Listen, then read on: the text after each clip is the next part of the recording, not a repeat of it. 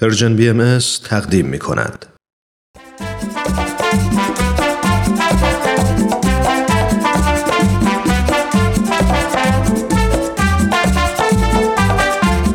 و به راستی چه زیبا می‌گوید تهمینه میلانی که من زن بودنم را دوست دارم بانوی سرزمین من اگر تو نیز زن بودنت را دوست بداری و خود را باور کنی یقین بدان که هیچ محدودیتی نخواهد توانست مانع پیشرفت و ترقیت گردد.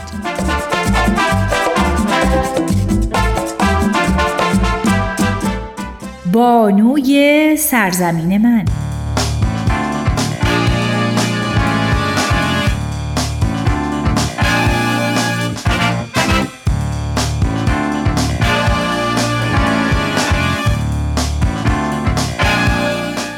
در تعریف تغییرات اجتماعی چنین گفتهاند. تغییرات اجتماعی عبارت از تبدیلات و دگرگونی هایی است که در طول تاریخ در اصول زندگی یک جامعه و یا یک ملت روی میده.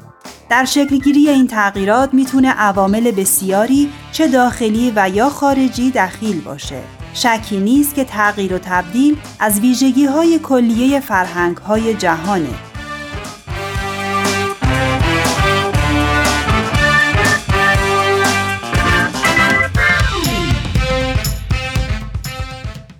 با این حال باید گفت که درجه تغییر در جوامع پیشرفته و ابتدایی کشاورزی و صنعتی متغیره به این معنی که در جوامع ابتدایی تغییرات به آرامی بیشتری صورت می‌گیره در حالی که در جوامع پیشرفته میزان تغییر و تبدیل بستگی به نیروهای تغییر دهنده ای داره که در یک زمان به خصوص در حال فعالیتند.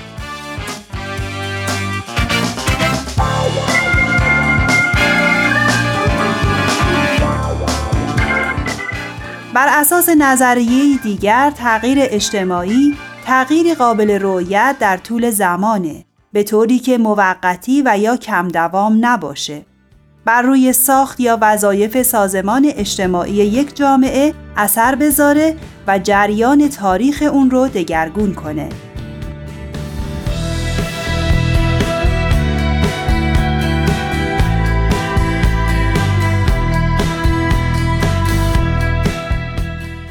همچنین باید میان تغییر و تحول اجتماعی تفاوت قائل شد یعنی تحول اجتماعی مجموعه ای از تغییرات در طی چندین نسله ولی تغییر اجتماعی تغییر در یک نسل یا یک دوره کوتاه مدته و در محیط جغرافیایی و اجتماعی محدود رخ میده.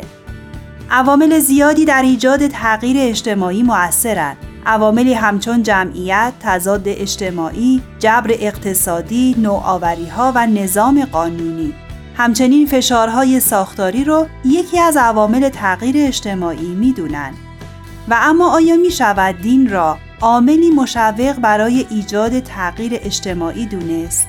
و یا چگونه می توان ارتباط عمیق میان دین و تغییر اجتماعی سازنده رو توضیح داد؟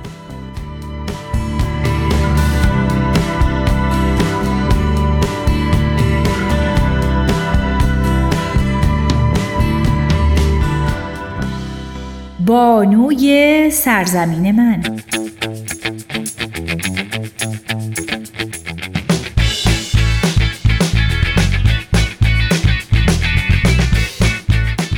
سرویس خبری جامعه بهایی از گفتگوی غیررسمی در پایتخت کنگو خبر میده. که چگونه این گفتگو به یک مکالمه پرشور درباره قدرت ایمان در تأسیس وحدت بین مردم و ایجاد انگیزه برای صلح بدل شده. در این خبر این چنین اومده. در سال گذشته میلادی در کینشاسا پایتخت جمهوری کنگو نمایندگانی از جوامع مسیحی مسلمان و نمایندگانی از جامعه بهایی کنگو گرد هم آمدند تا به برگزاری جلساتی کمک کنند که هدفش تعمل بر مشارکت سازنده دین در اجتماع و نیروی دین در تأسیس وحدت و ایجاد انگیزه برای صلح.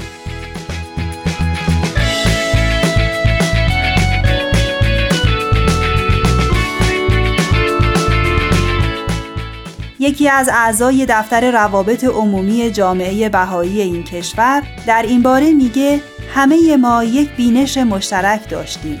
ما اعتقاد راسخ داشتیم که دین منشأ وحدته. پس تصمیم گرفتیم فقط به صحبت در مورد اون اکتفا نکنیم و وارد عمل بشیم.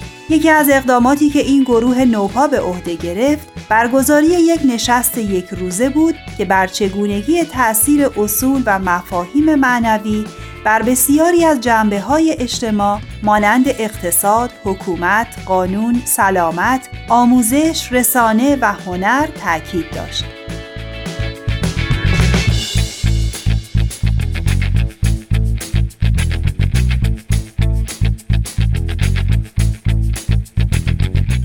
همونطور که در ادامه خبر اومده بهاییان برای سالها دوشادوش دیگر جوامع دینی در کینشاسا به فعالیت مشغولند تا این اشتیاق برای ایجاد وحدت رو به مرحله عمل برسونند.